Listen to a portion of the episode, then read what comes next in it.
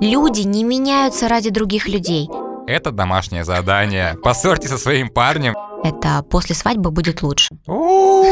Девушка, которой нужен будет абьюз, никогда не встретит молодого человека, не абьюзера. Всем привет, это подкаст «Я стесняюсь», где мы обсуждаем честные истории реальных людей и рассматриваем их с психологической точки зрения. Мы не призываем вас к действию, а просто хотим пообщаться. Меня зовут Катерина Москвина, я являюсь клиническим психологом и специалистом по психосоматике. Напротив меня креативный продюсер моего портала Колобов Дмитрий. Да, друзья, всем привет. Ну что, Кать, как у тебя дела? Расскажи, что нового? На самом деле, ты знаешь, когда я готовилась к нашему подкасту, я прочитала уже все истории, о которых мы сегодня будем с тобой разговаривать, и поняла, что эти истории откликаются мне как человеку, который переживал, наверное, какие-то моменты в своей жизни. И сейчас я буду давать оценку каких-то историй не только как психолог, но и как человек, который уже прожил какие-то моменты. Ну и как женщина в первую очередь, Ну, а да. я как мужчина. Точно. Я думаю, это будет очень интересное столкновение этих двух точек зрения, поэтому давайте начнем с первой истории, которую я сейчас зачитаю. Все наши герои остаются анонимными, поэтому их имен мы называть не будем.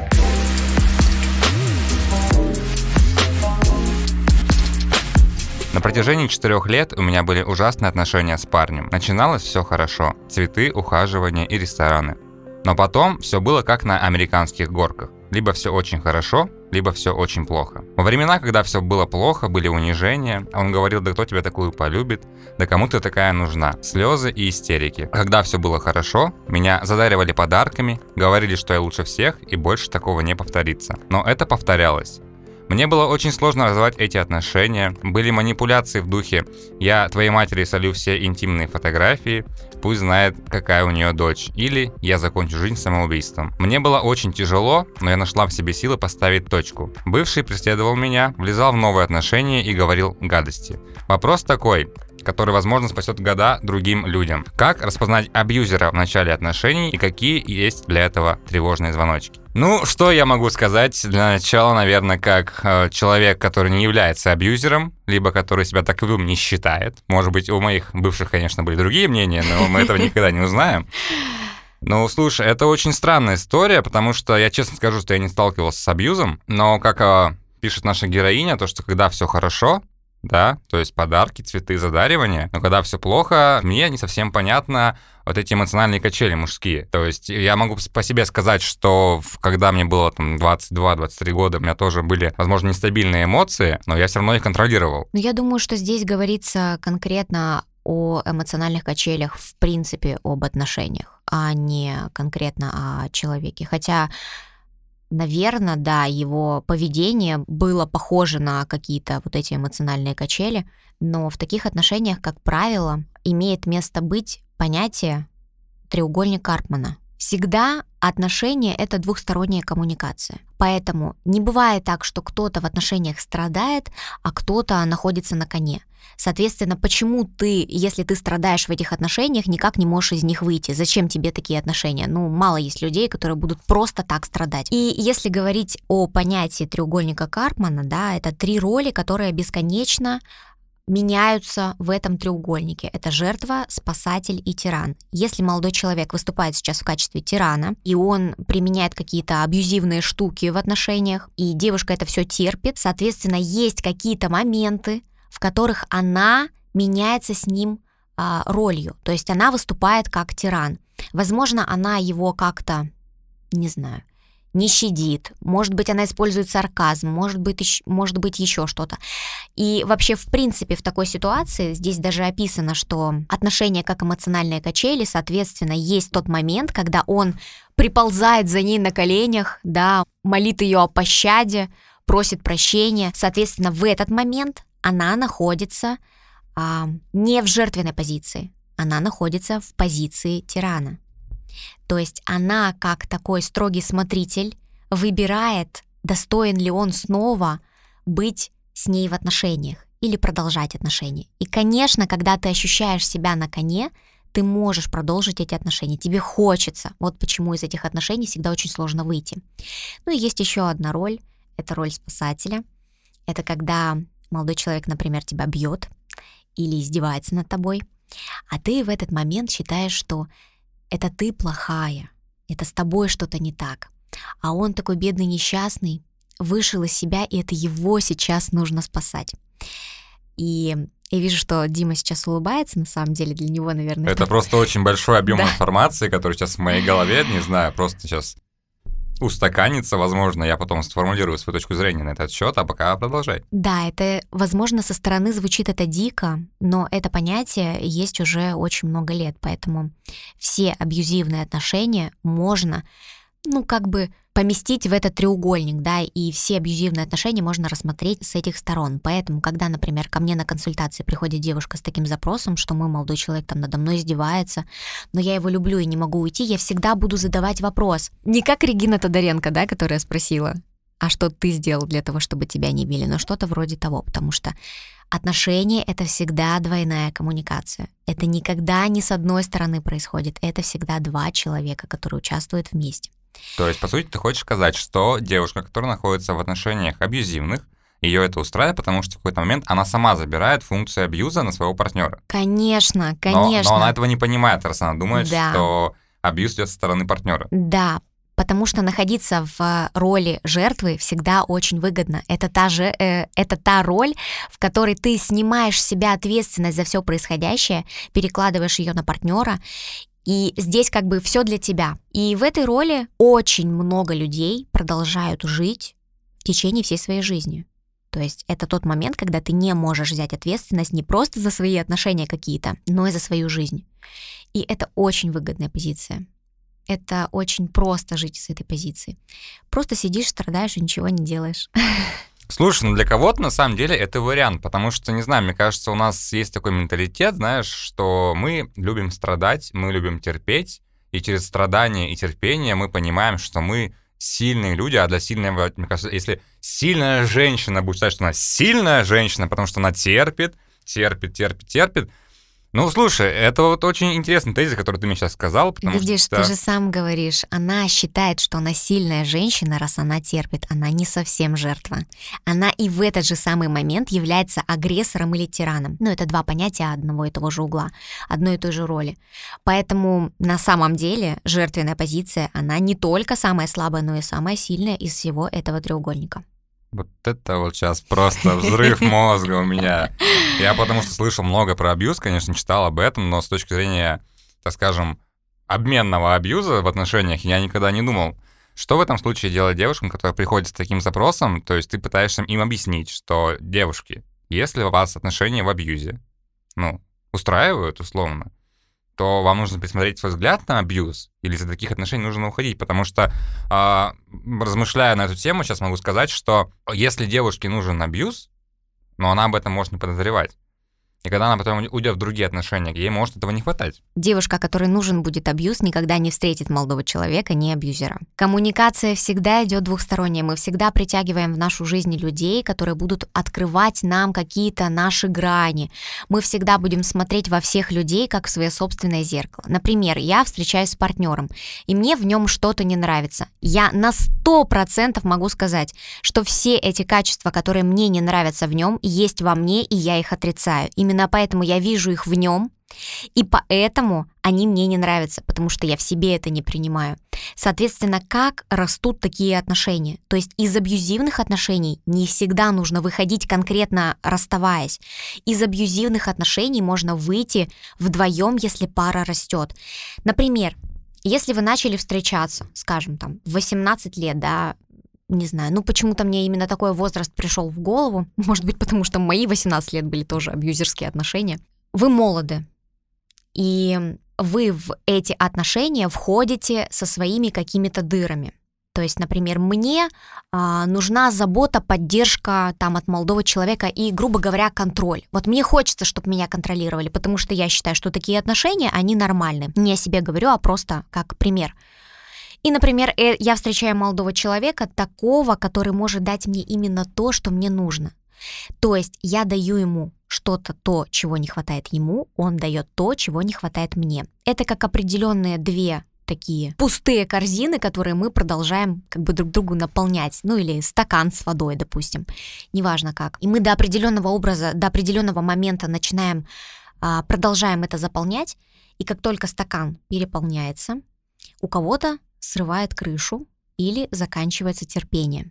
Что происходит в этот момент? Я либо продолжаю расти, то есть я выливаю все ненужное из стакана и начинаю наполнять себя какими-то новыми идеями, эмоциями, отношениями, а, либо продолжаю топить своего партнера в этом же стакане. Стакан. Да, либо, да, либо продолжаю делать то же самое и пытаюсь сказать себе, что нет, это еще не все, еще не все, еще не все потеряно, и дальше будет лучше, а дальше, как правило, бывает только хуже, потому что есть у нас одно заблуждение, с которым сталкиваются практически все партнеры.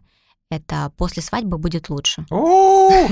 Нет, но после свадьбы... Нет, ребята, после свадьбы... Я не был женат, сразу скажу, не был женат, но я могу сказать по опыту своих женатых друзей, что это реально очень глупое утверждение. И однажды, когда я был уже у Кати на подкасте, я тоже рассказывал, что считал обручальное кольцо оберегом от других мужчин, э, и мы тоже над этим очень сильно посмеялись.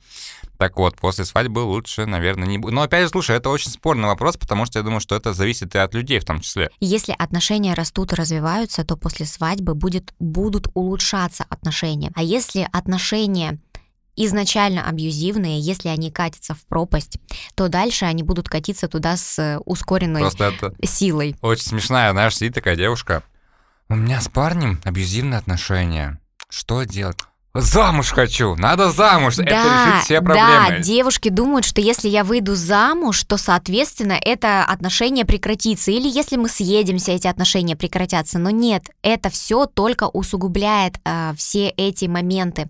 Точно так же, как говорится, если вы хотите сохранить отношения, да, которые не нужно сохранять, возьмите ипотеку, заведите ребенка или собаку, да, сделайте что-то общее дело, и тогда вы будете объединены какой-то одной общей идеей, вы будете продолжать жить и объяснять себе, что да, мне еще нечего терять в этих отношениях, еще они продолжаются. То есть вы так сами себя успокаиваете, грубо говоря. Немножко ушли мы от темы абьюза, да, в другую сторону.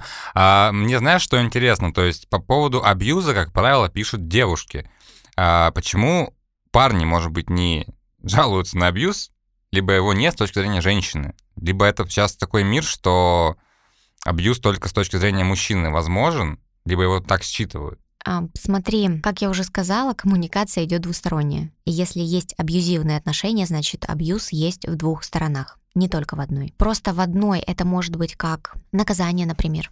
Девушка же может не давать, например. Она может сказать, ну, сегодня не будет секса или еще что-нибудь. Это тоже абьюз, это наказание. Наказание партнеру за что-то это не просто оскорбление, унижение, это может быть скрытое унижение, это может быть э, сарказм, это все невыраженная агрессия. И девушка может, это манипуляции, девушка может манипулировать. Поэтому девушки еще те, Абьюзеры. Абьюзерши. Так-то, слышали? Слышали абьюзерши? Я могу сказать, просто потому что если есть такие отношения, значит, в этом участвуют два партнера, не один. И всегда, когда ко мне, вот ты задал вопрос, когда приходит девушка, да, как я с ней разговариваю или молодой человек по поводу этих отношений. Я пытаюсь всегда вернуть ответственность человеку. Потому что если ты находишься в этих отношениях, значит эти отношения нужны тебе в первую очередь. Мы смотрим, зачем нужны эти отношения, и дальше человек сам принимает решение. Так ли это важно или стоит уйти? А как, может быть, отличить абьюз в отношениях от какого-то здорового э, сарказма, самоиронии и чувства юмора твоего партнера, может быть, специфичного? Здорового сарказма не бывает. Сарказм — это всегда невыраженная агрессия. И здоровый взрослый партнер, который ищет такого же взрослого здорового партнера, ничего не будет требовать взамен. Он будет только делиться. Соответственно, у них будет происходить энергетический обмен сам по себе. Не нужно ничего будет делать для того, чтобы что-то происходило в этих отношениях. И это огромный миф, и это огромное заблуждение, что отношения — это сложно, в отношениях нужно трудиться. Нормальные взрослые отношения складываются просто и легко. Их можно объяснить, их можно описать. То есть это не все сложно в контакте как статус. Это действительно простые, нормальные, здоровые взрослые отношения.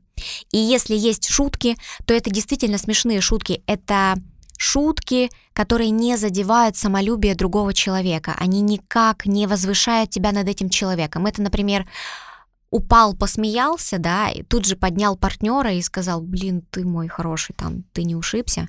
Вот ну, это давай норм. еще раз упадем и посмотрим, ушибся ты или нет. Вот это абьюз. Вот это абьюз, да.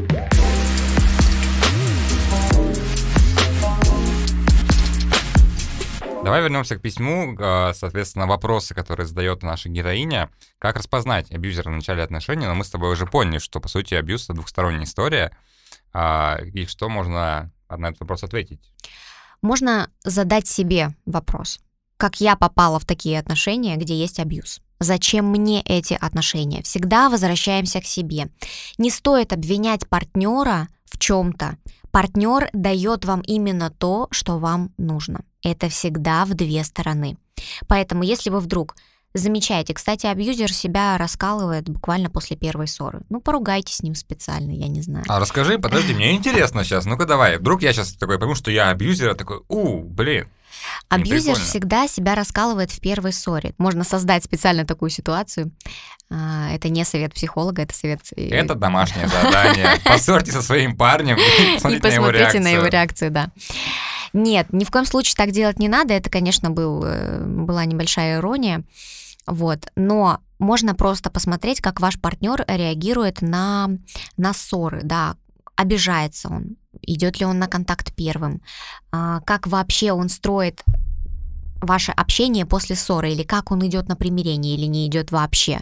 Если, например, партнер делает во всем вас виноватой, если он или вы виноватым, например, тоже такой вариант может быть, да? То есть можно просто проверить, как человек реагирует на какие-то вещи, которые ему не нравятся, как он себя ведет, начинает ли он вас унижать, оскорблять или обижаться, игнорить. Игнор, кстати, это самый жесткий абьюз. Он считается одним из э, самых скрыто агрессивных, который человек может сам себя догнать, сам себя нагнать и загнать внутри. То есть это делается не с целью, э, вот, например, можно оскорбить, ударить. Это открытая агрессия. А когда ты просто игнорируешь, человек, который находится по ту сторону, он сам себя внутри сжирает. И это самое ужасное, это самое больное. И обычно из такого состояния, как правило, сложнее всего выйти. Тревожные звоночки есть всегда. Я бы посоветовала э, следить за своими ощущениями. Ну, посмотрите, как вы чувствуете, когда находится человек рядом с вами, что вы ощущаете. Если вы понимаете, что есть что-то не то, то здесь нужно определять, что это не то. Вот что я сейчас чувствую, что конкретно мне не нравится. Когда вы начинаете вести диалог с самой собой или с самим собой, вы всегда будете точно знать, что конкретно происходит. Ну и, например, вы там вычислили, что вам не нравится, что ваш партнер, допустим, лентяй там, или лодырь, или еще что-нибудь, да, задаете себе вопрос, а готова ли я или готов ли я жить с этим, мириться с этим всю свою жизнь? Если вы не готовы уже на начальном этапе, то и продолжать не стоит, потому что ничего не поменяется. Люди не меняются ради других людей. Люди могут измениться только ради себя. И когда человек начинает меняться ради другого человека, это заранее провальная история. Слушай, ну я, наверное, с тобой не соглашусь в этом плане. Конечно, ты психолог. Я считаю, что люди не меняются ради других людей, а, но есть очень интересная фраза из одного фильма, где он говорит, что я начинал меняться для своей девушки, но потом понял, что я меняюсь для себя. То есть я не исключаю, что есть такие ситуации, когда ты начинаешь меняться, как, как ты думаешь, ты меняешь для другого человека, но потом ты понимаешь, что от этих изменений у тебя есть личный профит, и ты понимаешь, что это кайф, и нужно дальше меняться, но уже ты меняешься как бы для себя, но при этом твой партнер от этого кайфует так же, как ты кайфуешь. Ну, это 5% отношений, в которых действительно может возникнуть такое ощущение, когда ты хочешь поменяться ради партнера, чтобы ему было комфортно, и потом понимаешь, что эти изменения нужны тебе тоже. Я искренне рада за таких людей, если они действительно существуют. Это я. я. Хорошо, молодец. Поздравляю тебя. Спасибо, спасибо. Вот, но, как правило, это происходит так. Я меняюсь ради партнера, партнер никак не реагирует, потому что он ждет каких-то проявлений ярких и так далее. мотивация рушится, потому что я же меняюсь ради партнера, а партнер никак э, не реагирует, соответственно, мне незачем меняться, и продолжение всего того, что с чего начиналось, то и продолжается, как говорится. Обычно это происходит так.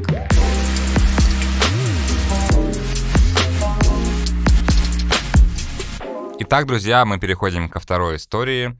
А, также герои остаются анонимными. Несколько лет назад я рассталась с парнем на хорошей ноте по обоюдному согласию. Не общались полгода, после чего он вновь начал пытаться выходить на контакт. Я ясно дала ему понять, что не хочу отношения возобновлять, и в продолжении общения я также не заинтересована. Он исчез. Через месяц он появился снова, но теперь уже с оскорблениями. После того, как я бросила его в ЧС, он начал писать с фейков в разных социальных сетях. И так продолжается уже очень долго. То исчезает, то возвращается с оскорблениями или предложением встретиться и выпить кофе.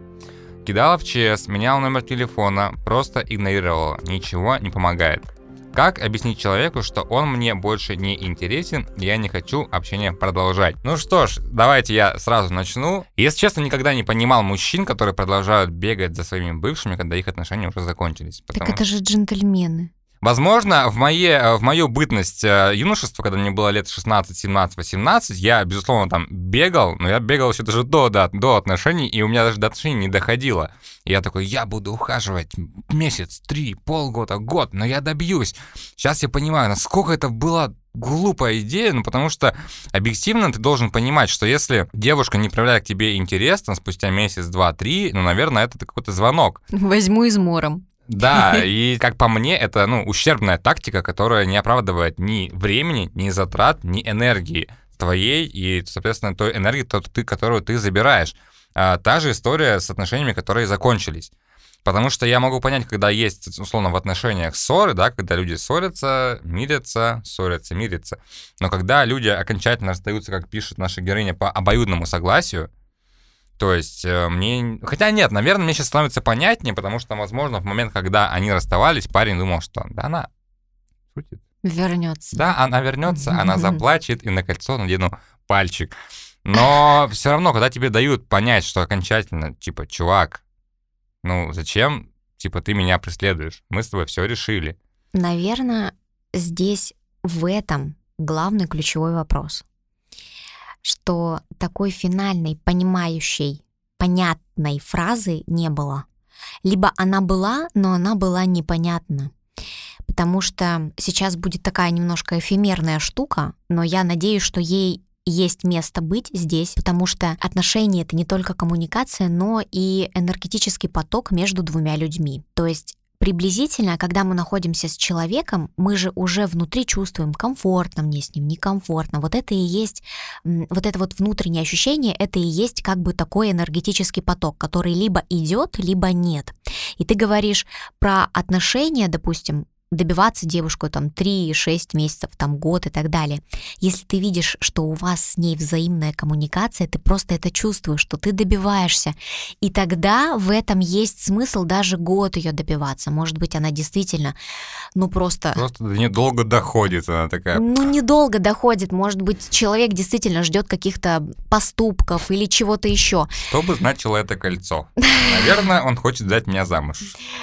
Ну, не до такой степени, конечно, но ты понял, о чем я говорю. И я считаю, что в таком случае это нормально добиваться человека, когда ты действительно чувствуешь, что есть коммуникация, а не так, что ты идешь, стучишься в закрытые двери, где тебе никто не открывает, и ты просто там закидываешь, не знаю, письма в почтовый ящик. Вот. Поэтому тут нужно смотреть уже на свои собственные ощущения, на свой собственный энергетический уровень. Ты, когда ухаживаешь за девушкой, ты теряешь энергию, либо ты ее восполняешь, то есть ты ее либо генерируешь, либо ты ее теряешь. Ну, это как знаешь про энергетических вампиров, которые выпивают из тебя все соки. Ты Я вроде терял бы, энергию, деньги, ты время, вроде бы, здоровье. да, ты вроде бы теряешь свои ресурсы и нет отдачи, ты их никак не восполняешь. Вот. А есть вот этот момент из этого письма, где молодой человек жаждет, хочет быть с девушкой, и пускай у них там были какие-то непонятные отношения, мы не можем сделать вывод из этого письма, да, мы, мы не понимаем, что там происходило, но я точно могу сказать, что, скорее всего,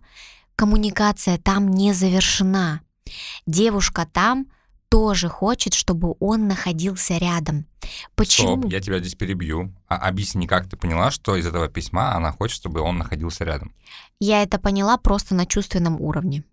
Это твое письмо? Нет, это не мое письмо. Я говорю, как пример, как психолог я могу привести в пример множество таких историй, когда девушка говорит, что наши отношения завершены, но мой бывший за мной бегает. Там год, два, три, пять, десять, неважно сколько он за тобой бегает. Это как когда курица отрубили голову, и она еще продолжает бежать, да? По такому же принципу. Приблизительно, да. Или там появляется из ниоткуда и говорит, что у вас с ним энергетическая связь. Обожаю такие моменты, да? То есть вы не переписывались там 7 лет, а он тут бац, объявился. А у тебя такой... двое детей, муж, да, да, да, а да, да. Энергия, А, энергия. Да, я чувствую. И на самом деле это действительно так. Когда ты те отношения не завершила, ты постоянно о нем вспоминаешь, ты постоянно думаешь, что-то анализируешь, как-то сравниваешь, возможно. Пока ты об этом думаешь, эти отношения живут внутри тебя. Пока эти отношения живут внутри тебя, этот человек это считывает и, соответственно, появляется в твоей жизни. И это работает только так, а не иначе. И когда ты для себя ставишь точку, когда действительно у тебя ничего к этому человеку нет, тебе достаточно будет дать понять какой-то одной фразой, что все, и этот человек это поймет, потому что для тебя уже внутри все решено. А, слушай, у меня еще такой, может быть, вопрос. Вот она пишет, что она везде вас блокировала, кинула в ЧС.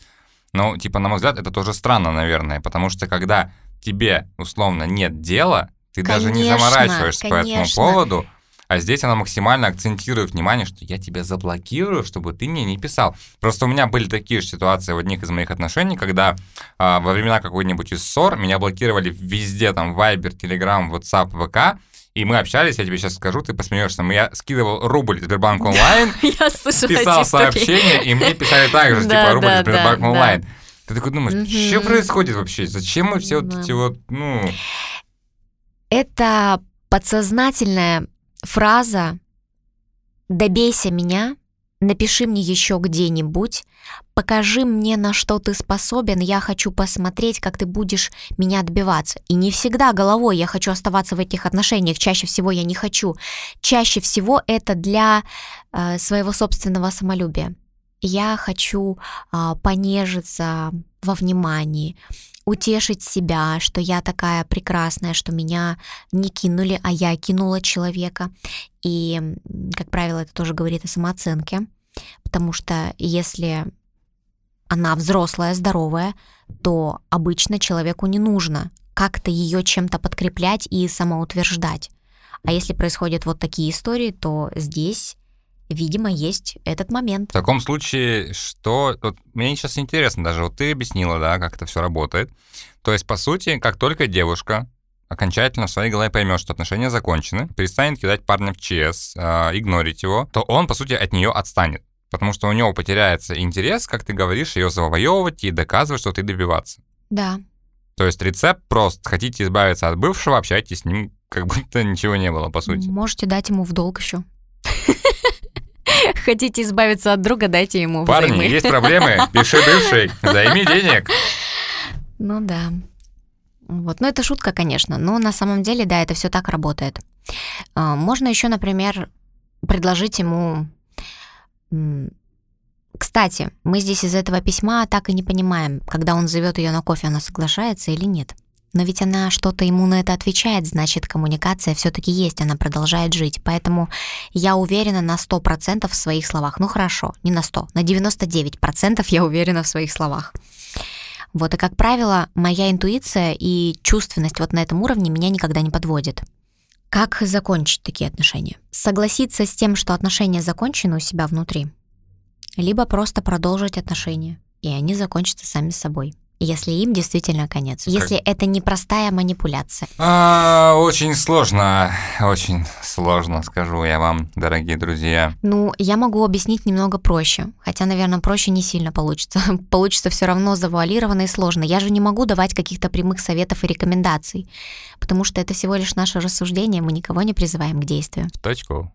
Да. Если, например, вы для себя понимаете, что этот человек все-таки вам нужен, вы же для чего-то его держите рядом, да, он почему-то от вас до сих пор не отстает. Согласитесь уже с тем, что этот человек вам действительно нужен, что вы хотите быть с ним, несмотря на все те отношения, которые у вас были. И если вы внутренне с этим согласитесь, то, возможно, именно в этот момент этот человек от вас отвалится. Сам просто перестанет писать. Это происходит как? Внутренне я сопротивляюсь с отношениями с этим человеком. Но как только я внутренне соглашаюсь, сопротивление уходит, человек перестает это считывать, понимает, что здесь для него уже ничего нет, нет никакой борьбы, а здесь по факту, видимо, есть ощущение борьбы, она очень интересная, как война. В войнушку же играть всем нравится мальчикам в детстве. Вот это продолжается и по жизни, они завоевывают. А когда завоевывать нечего, тогда игра, это, тогда происходит игра в одни ворота. А молодым людям играть в одни ворота не сильно нравится, поэтому Скажи, они... это сборная России по футболу. они сами собой. То есть, по сути, есть такой сценарий, который, допустим, он приглашает ее на кофе, она соглашается, и ему неинтересно. Нет, не такой сценарий. А, такой сценарий только если он приглашает ее на кофе, она говорит, да, с удовольствием попью с тобой кофе, и действительно этого хочет. Они приходят, и они уже на этой встрече решают, что блин, точно отношениям быть, если оба тянутся действительно к этим отношениям, то что как бы сопротивляться, да, зачем? А если они просто оба не хотят этих отношений, но просто она говорит «да» ему, чтобы, так да, сказать, он тогда получил они... ответ утвердительный. Конечно, тогда они приходят оба на кофе, а если, если вообще приходят, вот. если вообще приходят, а то встреча может нечаянно перенестись, отложиться, я куда-то этом, исчезнуть. Я, я именно да. об этом и говорю. Все сложится именно тем образом, как должно быть. Все всегда складывается именно так, как должно быть. Поэтому звоните сами, зовите его на кофе, и все сложится так, как э, должно сложиться. Как Я, вариант. конечно же, шучу, не звоните ему. Звоните в редакцию сайта «Мой портал». Оставляйте ваши истории. Оставляйте ваши истории, которые мы с Катей разберем в следующих подкастах.